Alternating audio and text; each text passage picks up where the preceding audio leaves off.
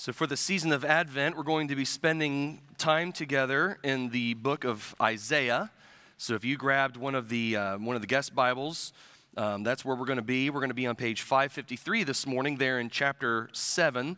And uh, for those of you that are interested in uh, maybe reading ahead over the next several weeks, we're going to be uh, sort of in that chapter 7, 8, 9 range. We're not going to go all through Isaiah. Isaiah is a rather large book of the Bible.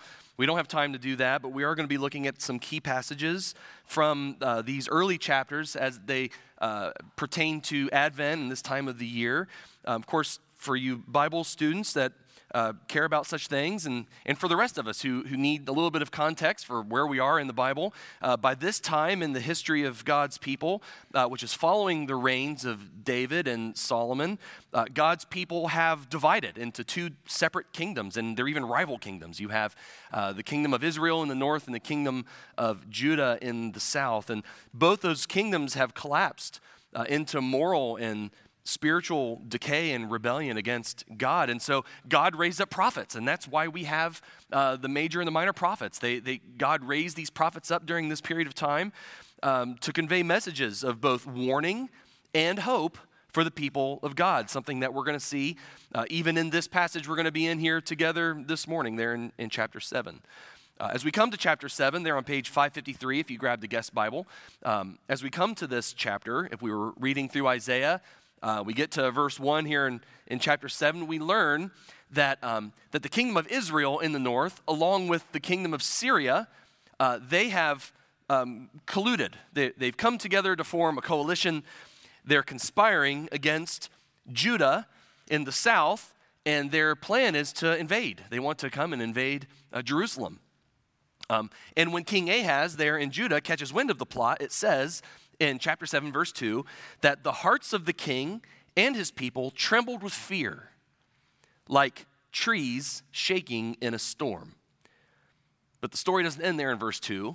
If we read there in verses 3 through 9, we would see that God has a message for Ahaz and for Judah. And the message is simply um, he will not allow the invasion to occur. But instead, Ahaz is to have faith and to stand firm. And it is here in verse 10 where we pick up the story. So let me read here uh, Isaiah chapter 7, beginning of verse 10 down through verse 17. Later, the Lord sent this message to King Ahaz Ask the Lord your God for a sign of confirmation, Ahaz. Make it as difficult as you want, as high as heaven, or as deep as the place of the dead. But the king refused. No, he said, I will not test the Lord like that. Then Isaiah said, Listen well, you royal family of David. Isn't it enough to exhaust human patience? Must you exhaust the patience of my God as well? All right, then, the Lord Himself will give you the sign. Look, the virgin will conceive a child. She will give birth to a son and will call him Emmanuel, which means God is with us. By the time this child is old enough to choose what is right and reject what is wrong, he will be eating yogurt and honey. For before the child is that old, the lands of the two kings you fear so much will both be deserted. Then the Lord will bring things on you, your nation, and your family, unlike anything since Israel broke away from Judah. He will bring the king of Assyria upon you.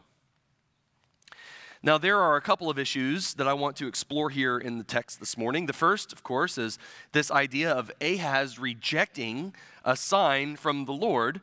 And secondly, I want to explore the meaning of the sign from the Lord.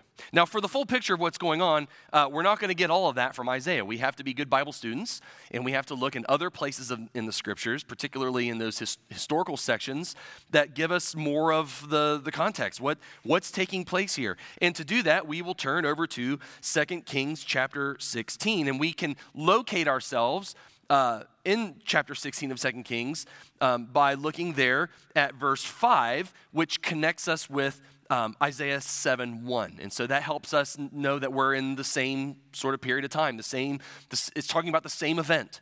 So if we switch over there to uh, 2 Kings chapter 16, we'll come to uh, verse 7, and it, it reveals that um, Ahaz's solution to these two rival nations sort of coming together to conspire to attack them is not to turn to Yahweh, but rather to make an alliance with Assyria.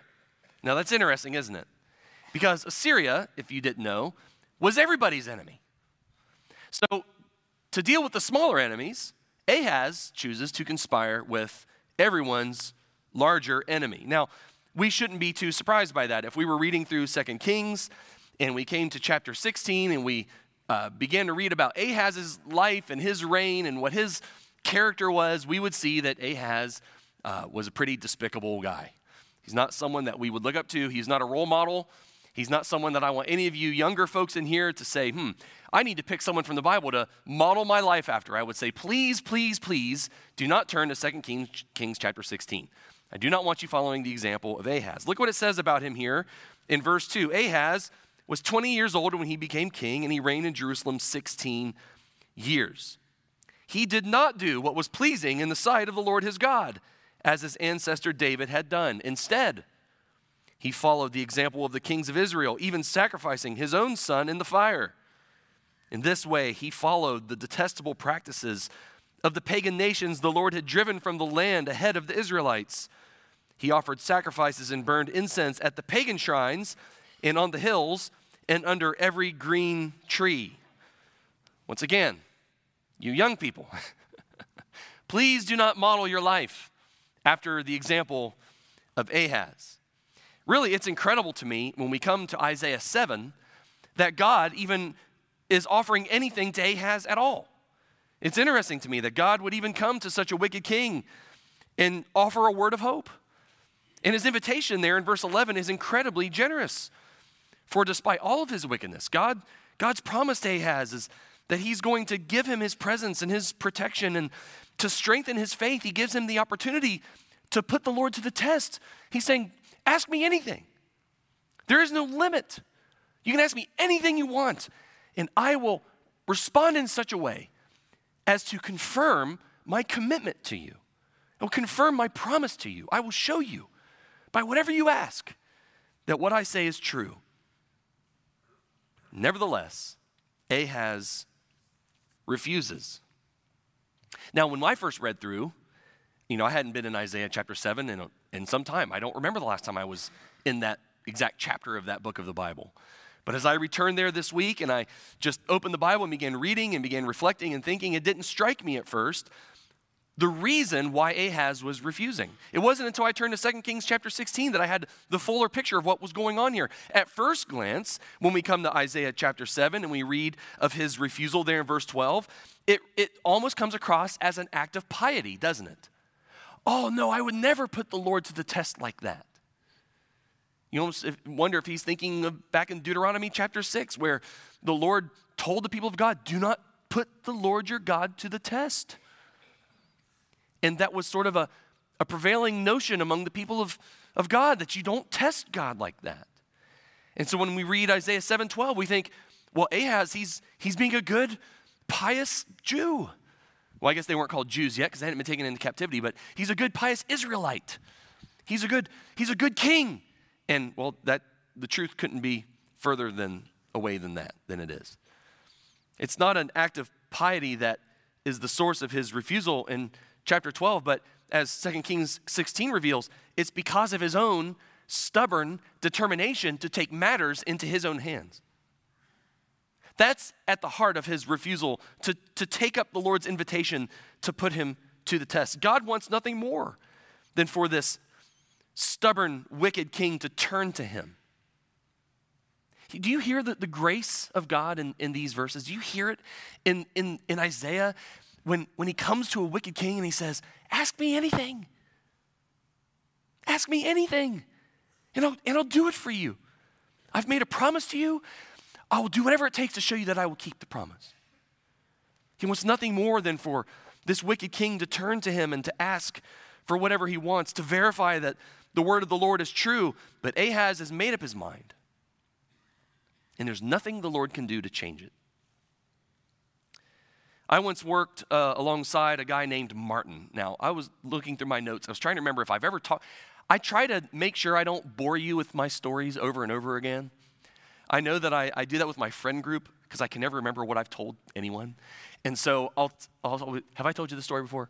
If so, tell me and I won't tell it again. Um, so I don't think I've told you about Martin since at least 2014. So, by my records, it has been nine years since you heard about this guy. So, I'm counting on uh, those of you who were here then uh, for your bad memories that you're not going to remember about Martin. Uh, and the rest of you have never heard about him before, so you get to hear it for the first time.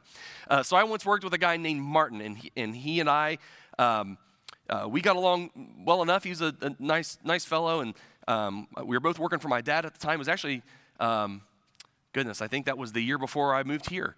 And, uh, and so we were helping my dad, and um, uh, Martin was a good guy, but M- Martin was not a believer. And, and so uh, naturally, in our time together, uh, we had many spirited discussions on the topic of God. And uh, one of the things that continually came up was the fact that he did not like the idea that we are saved by grace through faith. This idea of faith was objectionable to him.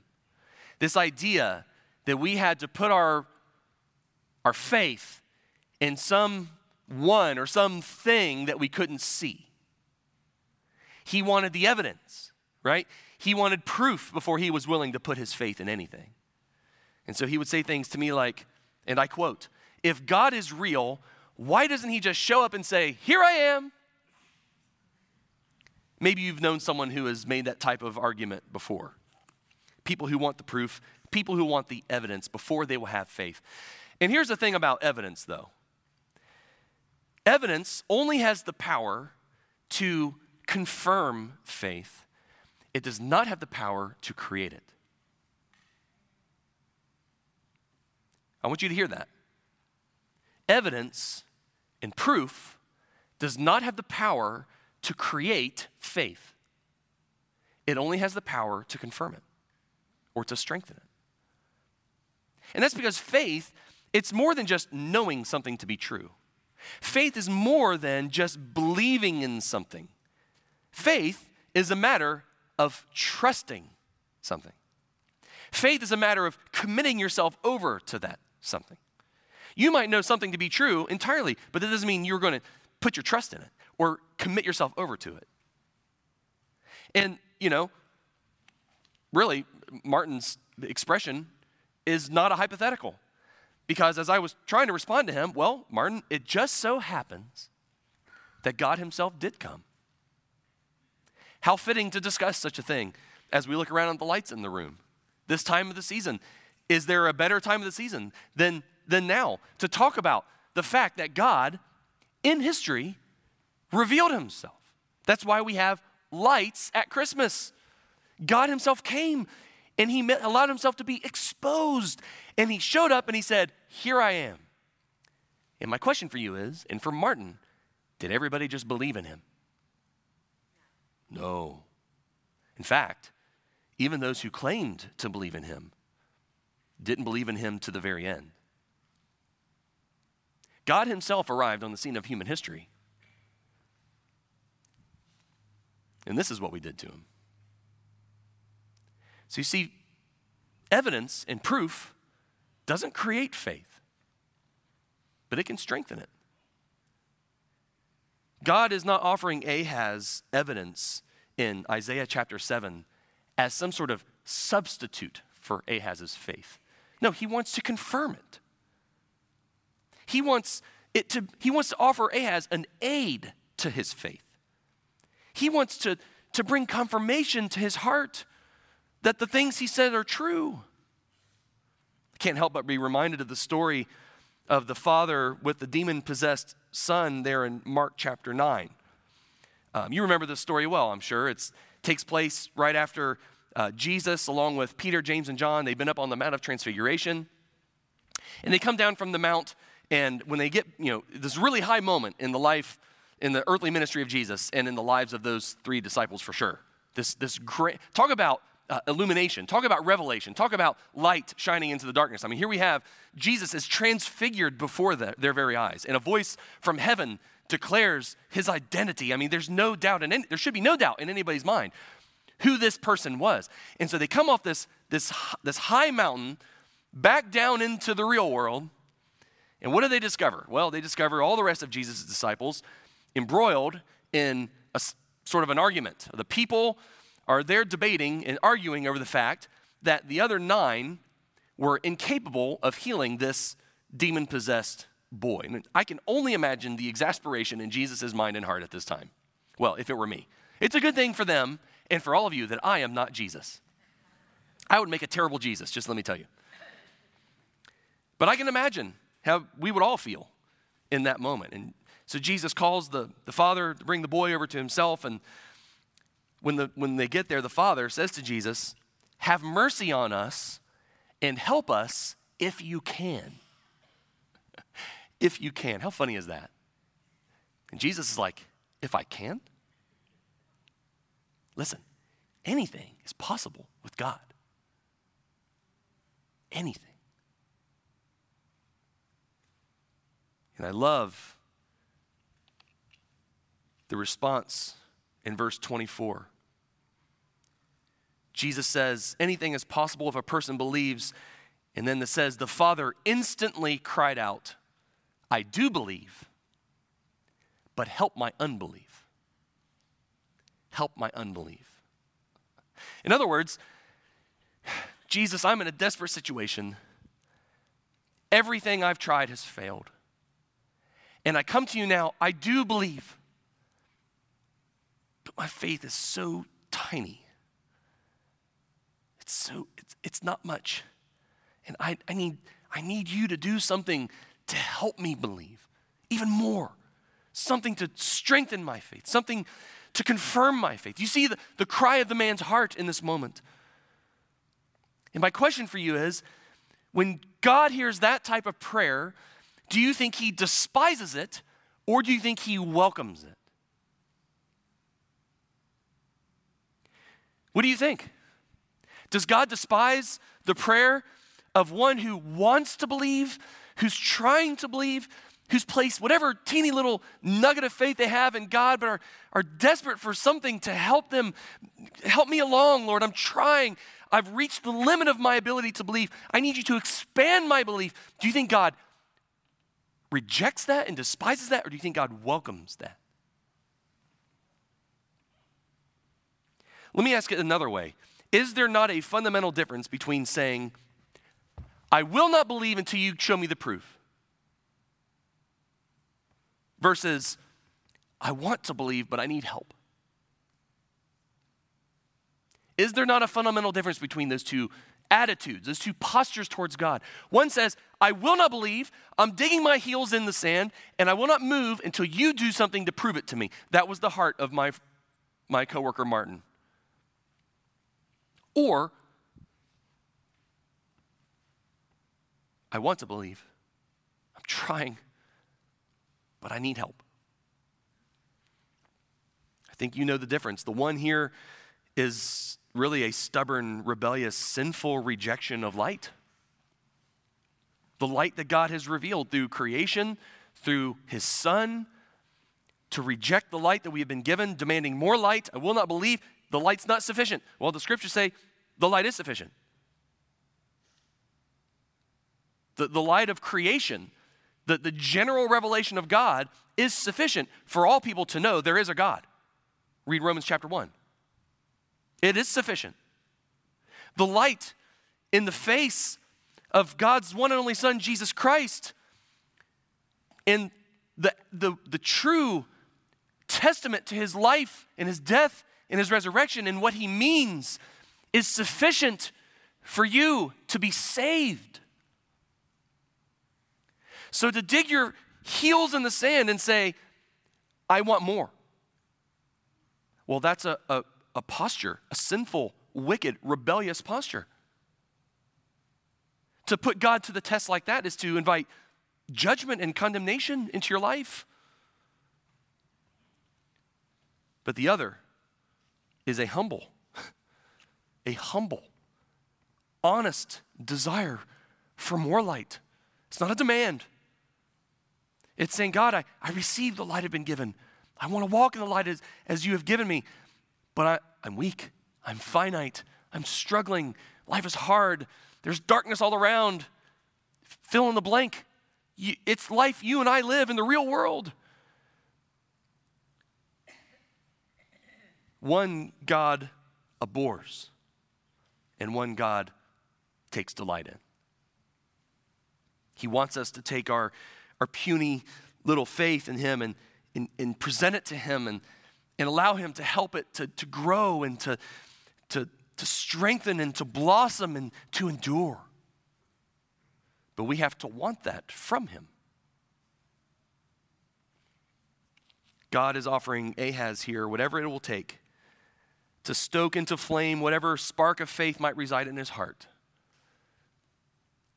But not even a spark of faith is there to be found, as evidenced by Isaiah's shift in what he says in verse 11 and then in verse 13. I don't know if you noticed it the first time.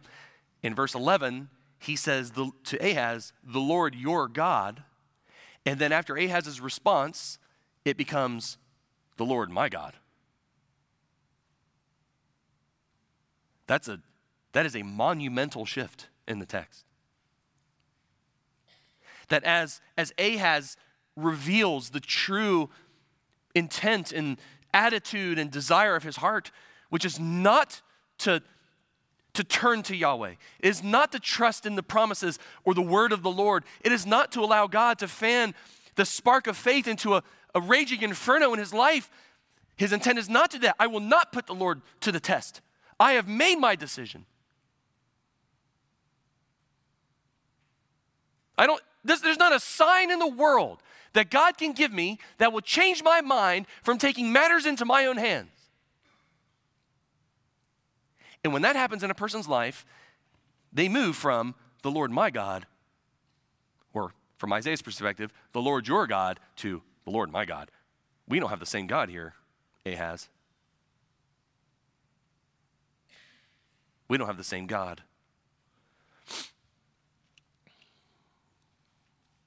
And his response is the pinnacle of insanity. Here he has he has the God of the sovereign creator of the universe just practically begging him to ask for a sign. And he turns instead to a greater enemy than even Israel or Syria. It's insanity, which just proves the point that John, I read that John Wesley once made that if a man will not believe in God, he will believe anything. You see that every day in the world in which you live. When people depart from true wisdom, they become utter fools. And we see foolishness masquerading as wisdom every day. And it's becoming more and more absurd. And we wonder, how could anyone believe that? How could anyone really believe that? Well, if a man will not believe God, he will believe anything. And in a really sad twist of irony, verse 17 of our passage here that I finished reading at the conclusion of that uh, text tells us that the nation in which Ahaz sought his salvation would actually become the very instrument of Yahweh's judgment. Isn't that interesting little plot twist? The very ones that Ahaz thinks are going to save him are the very ones that Yahweh is going to use to destroy him. Yahweh will bring the king of Assyria upon you. Listen, I know not everyone's favorite, I know the Old Testament is not everyone's favorite part of the Bible. I get it.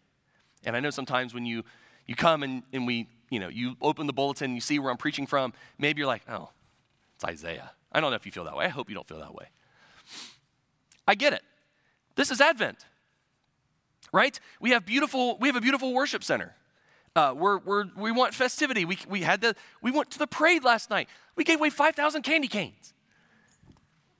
Christmas spirit abound.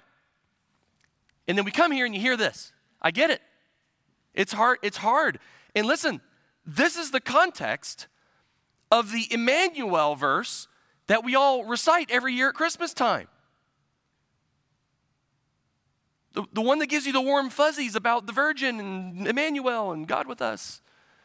This is the context of it from Isaiah.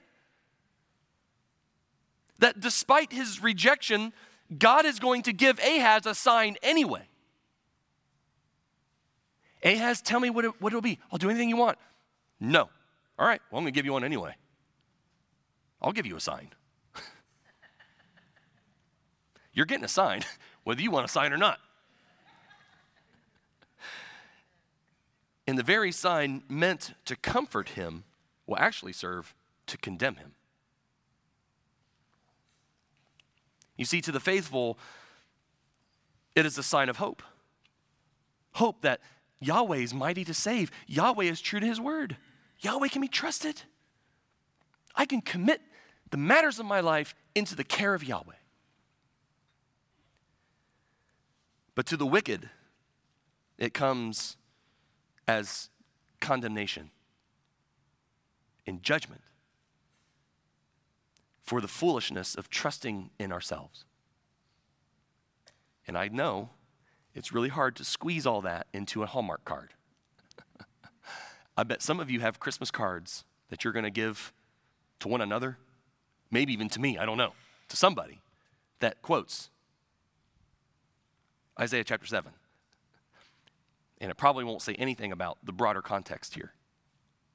That the sign, yes, it is a sign of hope, but it is a sign also of judgment. But listen, that's the message of Isaiah 7. Now, look, there's one other um, problem in the text that we haven't addressed yet. Um, we read verse 14, which is, you know, the key verse here, the one that we are familiar with at Christmas time, the one that we see in the Gospels. We come to verse 14, and I'll read it again. The Lord Himself will give you the sign Look, the virgin will conceive a child. She will give birth to a son, and we'll call him Emmanuel, which means God is with us. We, we come to that verse, and we rightly identify the child in that verse as, as Jesus, right? But the question is how is Jesus going to be a sign to Ahaz who lived 700 years before him? It's, it's a problem in the text for us as Christians. Now, for the first readers, it wasn't a problem, but for us, it is. If we're going to identify the Son in 714 as Jesus, how is that a sign to Ahaz who lived 700 years prior? Well, the answer to that question comes from the fact that uh, oftentimes Old Testament prophecies have you know, layers of meaning and interpretation. If we were to continue reading through Isaiah, which we will do uh, over the coming weeks, and so we'll be kind of coming back to this, but if we were to continue reading this morning into chapter 8 and then into chapter 9, uh, we would see shortly after, you know, the Lord through Isaiah says, this, this sign will be given, the sign of this child. We will see in chapters 8 and 9, two children brought into the story. Two separate children brought into the story. And both of them have significance to this, uh, to this question. The first, of course, comes the beginning of chapter 8, and it is Isaiah's own son. So Isaiah has a, a son, um, and it says there in verse 4 of chapter 8 that before this child is old enough to say, Papa or Mama, the king of Assyria will carry away both the abundance of Damascus and the riches of Samaria. And you might be saying, well, what does that mean? Well, it means exactly what Isaiah said back in chapter 7, verses 15 and 16. You remember what that said? Go back to 15 and 16. Isaiah tells Ahaz, by the time this child is old enough to choose what is right and re- reject what is wrong, he will be eating yogurt and honey. Verse 16, for before the child is that old, the lands of the two kings you fear so much will both be deserted. And so, what we discover here in chapter 8, verse 7, is that Isaiah's son appears to be at least a partial fulfillment of God's judgment upon Ahaz. The sign to Ahaz would be that this child will be born, and by this time, those two nations that Ahaz feared so much, well, they won't be a factor anymore. The Lord's word was true. He told him that, that they would never invade, and he kept his word. But you might be saying, verse 14 says, a virgin will conceive the child. And in chapter 8, verse 3, it doesn't say that Isaiah's son was conceived by the Holy Spirit and born of a virgin. It says, no, he was conceived the normal way that every one of us was conceived. It says literally in verse 3 Isaiah slept with his wife and she became pregnant. And so the question is who is this child? Is the child in 714 Isaiah's child in chapter 8, verse 3 and beyond? Or is it some other child? We, we say it's Jesus, but how does that work with the 700 years? And we're confused. And the answer, at least part of the answer here, is, is basically well, if you go back to chapter 7, verse 14, the word that we see translated virgin in the Hebrew has a range of meaning. How, how convenient that words have different meanings depend on different, depending on different contexts and depending on different usages and interpretations. And it just so happens the word in chapter 7, verse 14 in the original language didn't just mean virgin, it more generally means uh, a woman, a young woman of marriageable age.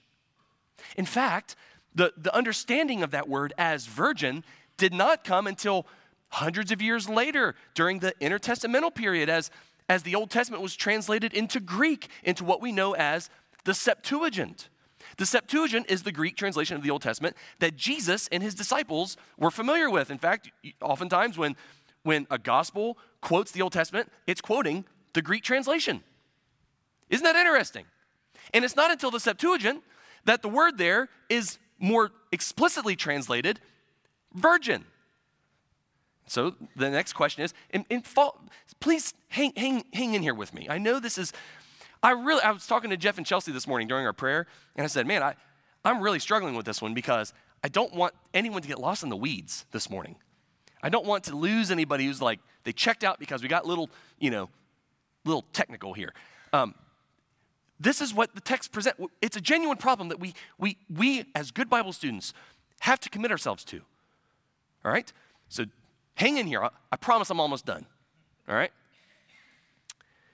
So it begs the next question why then does the Septuagint come along and, and tweak the translation of that word from just a young woman of marriageable age to a virgin? Based on what? Well, the answer to that is because I told you a moment ago, there are two children in view in chapters 8 and 9 of Isaiah. Yes, there's Isaiah's son in chapter 8, but there's another son in chapter 9. He will be the greater fulfillment of God's promise in chapter 7, whose existence can only be owed to some supernatural conception. There's no other explanation for how the Son from chapter 9 can, can exist. Isaiah's son in chapter 8 fulfills God's promise of a sign to Ahaz, because God said, I'll make a promise, uh, I'll show you a sign. And so, chapter 8 is the fulfillment to Ahaz, a sign of blessing to the faithful, a sign of judgment to the wicked. But the greater fulfillment will be the coming of another child, one that they will call in chapter 9 Wonderful Counselor, Mighty God, Everlasting Father Prince of Peace, one who will rule with fairness and justice from the throne of his ancestor David for all eternity. How do you explain that? Unless it's by some sort of supernatural conception. He is God's promise, not just to one man at one point in time in a particular nation or kingdom in the world in a specific crisis. No, He is God's promise to all mankind and his miraculous birth will be a sign of ultimate blessing to the faithful and ultimate judgment to the wicked. And that is precisely how the New Testament understands Isaiah chapter 7 through 9. That is exactly how the New Testament understands and interprets things. Look no further than the Gospel of Matthew. I told you earlier that um, you know the Gospels quote Isaiah uh, Matthew himself, specifically in chapter 1, verse 23, quotes Isaiah 7 14. And that's usually when we hear the voice of Isaiah at Advent, it's from the voice, it's from the mouth of Matthew, isn't it? So we go to the we go to the New Testament at Advent because that talks about the birth of Jesus, and so we go there and we're, and we're hearing about Jesus, and, and, then oh he quotes Isaiah 7:14, and we're like oh that's nice, he pulled that quote from Isaiah, and that Isaiah meant that about Jesus. But then when we go to Isaiah and we look at the context, we're like whoa, there's more going on here than I realized. But Matthew helps us to understand and interpret Isaiah 7 within the broader historical and theological context. He quotes Isaiah 7:14, but this quotation is set within a larger infancy narrative here that interprets the birth of Jesus as the greater fulfillment, not just of Isaiah, but of all the, the major Old Testament figures. Matthew's doing a lot in his introduction that most of us miss if we're not in tune with our Old Testaments. You don't have the first clue what's going on in Matthew chapter 1 into chapter 2 if you don't know what three quarters of the rest of the Bible says. Don't dismiss the Old Testament because it's, it's foreign to you or strange to you or boring to you. You do not understand the last quarter of the Bible without the first three quarters of the Bible. And so Matthew takes all of the Old Testament, all the key figures, Abraham and Moses and Joshua and David, and he says, all of them, in Isaiah, all of them point to Jesus. The reference of Joseph being a righteous man, the language of the birth announcement, the angelic command in a dream not to fear, all that echoes what? God's promise to Abraham about Isaac. So everything taking place in Joseph and Mary's life is a greater is an echo of what took place in Abraham's life. And so we are to understand what God is doing in Joseph and Mary's life in the context of what God did through Abraham and his son Isaac. What about the name Jesus that they're told to give him? That means what? Yahweh is salvation. That's what the name Jesus means. But did you know that the name of Jesus is the Greek equivalent to the Hebrew name Joshua? Which points to what? Well, the time of, of Moses and the Exodus and the conquest. You mean to tell me that in just in the name of Jesus, we are to see him as the fulfillment of all of, of the Exodus and Moses and the law? Yeah. How about his genealogy? What does that point us to? Well, whether through his human mother or his adoptive father, Jesus will be the descendant of whom? Of David. Every time God makes a promise to David about a kingdom that will never end, it was a promise to David, but it was a promise just as much through David that one of his descendants would experience the fullness of that promise. And here he is arriving on the scene. Through his human parents, he's a descendant of David, and yet through his supernatural conception, he is a descendant, a son of God. The God who provides for his people in miraculous ways. Listen, only one who is simultaneously son of David and son of God could fulfill and receive all the titles of Isaiah chapter 9. How can he be Wonderful counselor, everlasting father, prince of peace, mighty God, and in a few verses later, son of David, unless these things are true of Jesus. And Matthew sees him fulfilling it all, including the promise of a sign of a child born of a virgin in Isaiah 7 14. Friends, this is what the sign of God means. I, I hope to tie it all up in these last 30 seconds. This is what the sign of God means that Yahweh Himself delivers, that Yahweh Himself saves. He keeps His promises, He's true to His word. And to those whose hearts are hard and who refuse the light that has been given to them and are determined, who are resolute to take matters into their own hands and shake their fists in rebellion in the face of God and go their own way, while the coming of Immanuel signifies their doom. Put that on your Christmas card this year, friends. But to those who will open their hearts, even the tiniest bit, to the light that has been given, those who would just, with whatever, whatever they have within them, to welcome it, to receive it, and in their weakness and in their finitude, open themselves up to more. Well, coming of Immanuel signifies the greatest of blessings.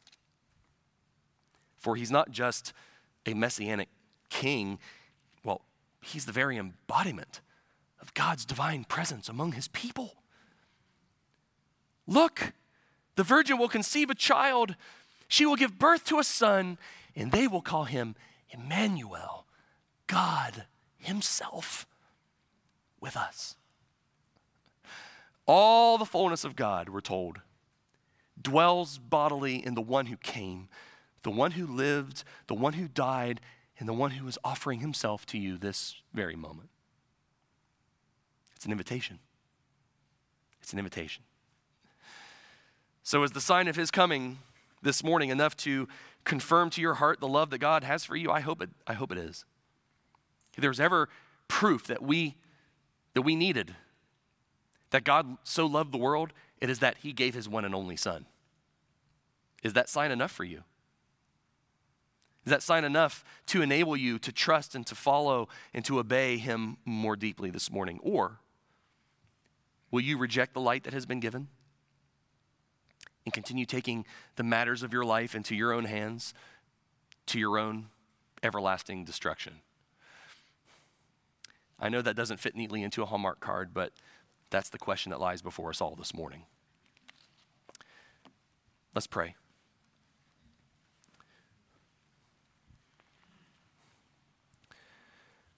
Lord, the season of Advent brings a, a warmth to our hearts.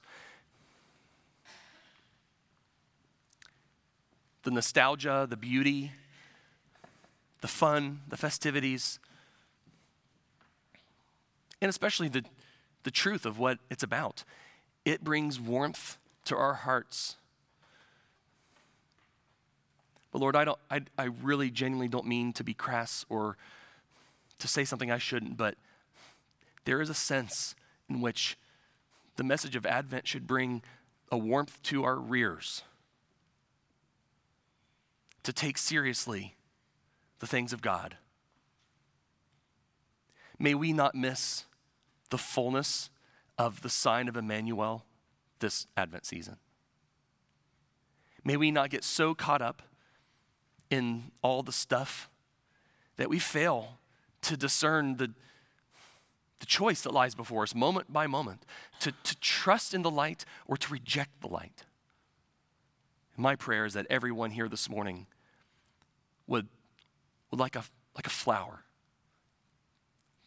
would, f- open themselves up fully to the warmth of your, of your presence and your countenance, your face, the, the truth of who you are revealed in your Son. Lord, may we respond to this, this challenge in a personal and decisive way this morning in the moments to come. Lord, I, am trusting you to guide us how to respond.